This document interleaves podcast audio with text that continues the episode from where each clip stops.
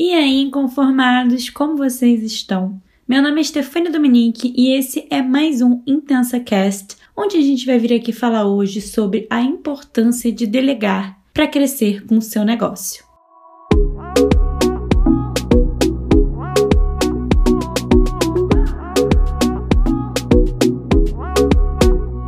Intensa! Então, vamos começar esse papo pelo básico. Por que é importante delegar? O empreendedor normalmente tem uma lista de tarefas bem extensa para fazer e, sem uma lista clara de prioridades, o crescimento do negócio acaba sendo prejudicado por isso. Você se perde em meio a tanta coisa e acaba não fazendo nada muito bem porque sua atenção está dividida entre tantas tarefas que você tem para fazer.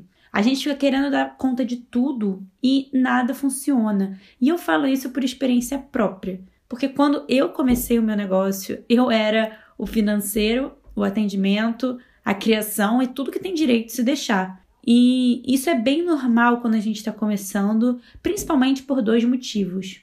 Um, não temos recursos financeiros para investir em uma equipe, ou seja, sem grana sem equipe. E aí a gente acaba tendo que fazer tudo sozinho porque não tem outro jeito. E dois, a gente acha que ninguém vai fazer nada tão bem quanto a gente porque o negócio é nosso e a gente sabe fazer aquilo e aí a gente vai ter que ensinar alguém a fazer aquilo e a pessoa não vai fazer tão bem. E aí rola o medo de delegar. Eu sentia que não podia confiar nada na mão de ninguém e eu queria que tudo passasse pela minha mão, porque eu sempre fiz tudo sozinha e deu certo. E eu ficava com medo de deixar outra pessoa me ajudar e não ficar da forma que eu queria. Mas isso é uma besteira que eu percebi com o tempo, porque a gente precisa se desprender desse medo e permitir que outras pessoas nos ajudem a crescer. Porque delegar é isso. Delegar é permitir que nossa equipe cresça e nos ajude a crescer também. E é nisso que eu quero te ajudar nesse papo de hoje. Então vamos lá. Quando saber que é hora de delegar? Eu vou te dar aqui alguns sinais que você pode identificar para você saber se é a hora de delegar para você ou não. Sinal número 1: um, você percebe que tem tarefas na sua rotina de trabalho que te tiram muito tempo e elas podem ser feitas por outra pessoa. Por exemplo, responder e-mails, agendar compromissos na agenda, atendimento do cliente, por aí vai, né? Tem várias tarefas que muitas vezes não precisam ser feitas pela gente, a gente pode delegar elas. Sinal número 2. Você tem planos guardados na gaveta e não consegue executar esses planos porque simplesmente não tem tempo. As suas tarefas te tiram todo o tempo que você tem e você não consegue fazer nada novo, você não consegue lançar um novo produto, criar um novo serviço, porque toda a sua atenção tá ali naquelas tarefas que você tem para fazer na sua rotina diária. Sinal número 3, você quer ver o seu negócio crescer e sabe que não vai conseguir fazer isso sozinho. Então precisa de mais pessoas na sua equipe para que sua empresa alcance os objetivos que você tanto quer. Se você se identificou com alguma dessas três situações, então parabéns, querido inconformado, porque é hora de delegar e eu vou te falar agora como você vai fazer isso.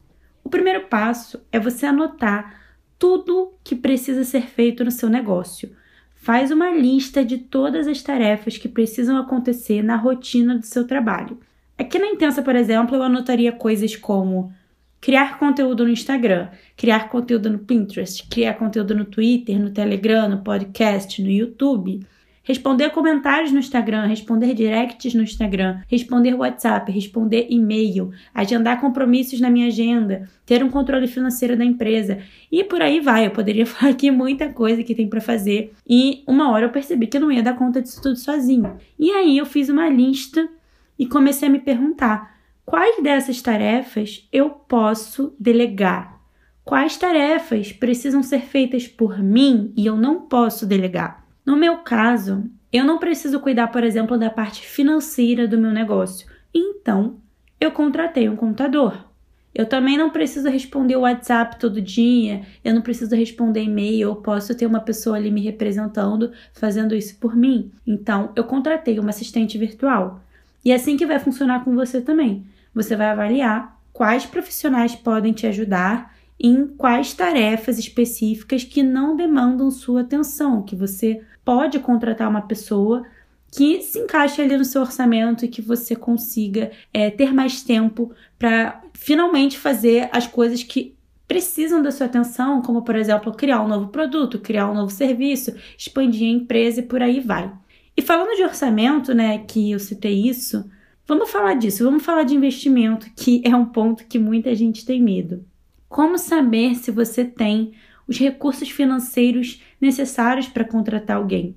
Você precisa contratar a pessoa realmente como funcionário? Você pode contratar talvez um prestador de serviço? Vamos falar disso agora.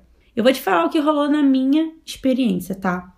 Eu estava sobrecarregada de trabalho e percebi que precisava delegar, né? Como eu já falei.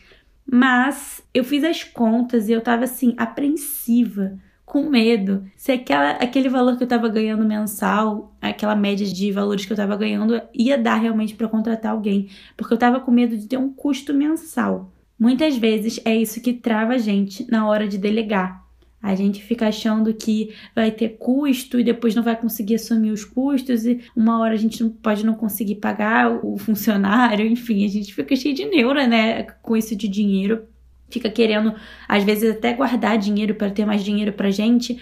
Só que a gente precisa entender que quanto mais a gente é, começar a delegar, mais a gente vai conseguir crescer com o nosso negócio, ou seja, mais dinheiro vai entrar. E foi exatamente o que aconteceu comigo. Eu estava ganhando um certo valor e aí eu tava com medo de delegar e falei: "Ai, meu Deus, será que é a hora? Será que esse valor que eu vou ter que pagar para essa pessoa vai me fazer falta? Não sei o quê". Fiquei, enfim, fiquei cheia de neura, mas falei: "Ah, não, eu vou fazer isso, eu vou confiar e vou contratar a pessoa". E acabei contratando depois mais outra pessoa e depois mais outra pessoa. E hoje o, o faturamento do meu negócio já triplicou em comparação a quando eu estava sozinha, porque quando eu estava sozinha era só eu dando conta de tudo e eu não conseguia focar no meu crescimento, eu não conseguia focar em ter mais clientes, por exemplo. E hoje eu consigo fazer isso porque tem pessoas me ajudando. Então, primeira coisa aqui, falando de dinheiro, falando de investimento, entenda que contratar alguém é essencial para o seu negócio e que você precisa disso para crescer. Se você não contratar alguém, você vai ficar sempre fazendo tudo sozinho, vai ficar sobrecarregado de trabalho e não vai conseguir ganhar mais do que você ganha hoje, sim. Claro que isso não é regra, você pode sim até conseguir ganhar mais trabalhando sozinho, mas você não vai conseguir realmente ter muitos mais clientes e dobrar o seu faturamento e ganhar horrores mais, porque fazendo as coisas sozinho a gente fica limitado a atender um certo número de clientes, a é, fazer um certo número de tarefas e as coisas não fluem. Beleza, então o primeiro passo é você entender que isso será um investimento para o seu negócio. Claro, vai ser um custo, vai ser um custo, mas também vai ser um investimento, ok? E vamos agora falar aqui de questões de contratação. Eu queria falar que todas as pessoas que trabalham comigo, elas são prestadoras de serviço, ou seja, não são funcionários CLT. Eu nunca contratei ninguém CLT porque não houve necessidade realmente. Hoje tem muitas pessoas que podem nos ajudar e fazer parte da nossa equipe através da prestação de serviço mesmo, como por exemplo um contador ou uma assistente virtual.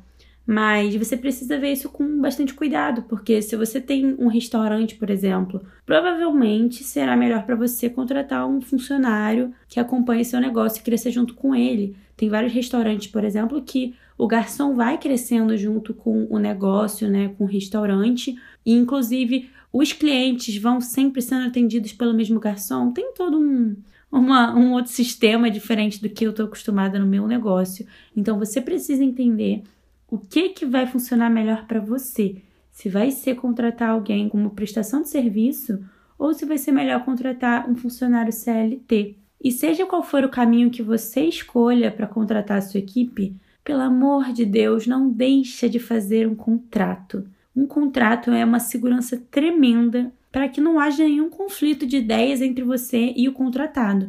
Ele vai concordar com seus termos, você vai concordar com os dele e tudo vai ser oficializado no contrato para que futuramente não haja nenhum problema para ambos os lados. Confia em mim. Um contrato é tudo na vida de um empreendedor que precisa delegar. Então, não inventa de contratar ninguém, de botar ninguém para trabalhar para você, sem que haja um contrato ali por escrito certinho, onde os dois assinem e fiquem na paz. Beleza? E voltando para o ponto chave, que é delegar, eu quero deixar claro que Não é porque agora vai ter outra pessoa fazendo as tarefas para você que você não precisa nunca mais supervisionar essas tarefas, ok? Pelo contrário, principalmente no começo, você tem que ficar de olho em tudo bem de pertinho para conferir se está tudo sendo feito da forma como você gostaria. Não adianta delegar uma tarefa se ela não está funcionando da melhor forma possível. Então, é só você explicar, né, para o profissional como você gostaria que aquela tarefa fosse realizada, como que você fazia antigamente quando você não tinha equipe e vai guiando esse profissional para que ele realize o melhor trabalho possível para o seu negócio. Porém, muitas vezes, mesmo que a gente explique para aquele funcionário aquilo que a gente quer que seja feito, da forma que a gente quer que seja feita, ele não atende às nossas expectativas. E nesse caso, não precisa surtar, tá? A única coisa que você precisa fazer é dispensar essa pessoa e contratar uma nova pessoa que atenda aquilo que você está desejando, atenda às suas expectativas para que seu negócio funcione da melhor forma possível. O importante é você ter uma equipe que você confia, que te atenda muito bem e que esteja disposta a fazer o seu negócio crescer junto com você. Esse foi o episódio de hoje. Eu espero que tenha aberto a sua mente para esse universo sobre delegar e ter uma equipe. E vamos parar de ser centralizador, né, galera? Vamos começar a permitir que o nosso negócio cresça com a ajuda de uma equipe, com a ajuda de outras pessoas que estejam querendo ver o nosso negócio crescer. Se você tiver alguma dúvida sobre o papo de hoje, pode ficar à vontade para me chamar no direct do Instagram e a gente continua o nosso papo por lá, tá bom? Beijos intensos para você e até a próxima!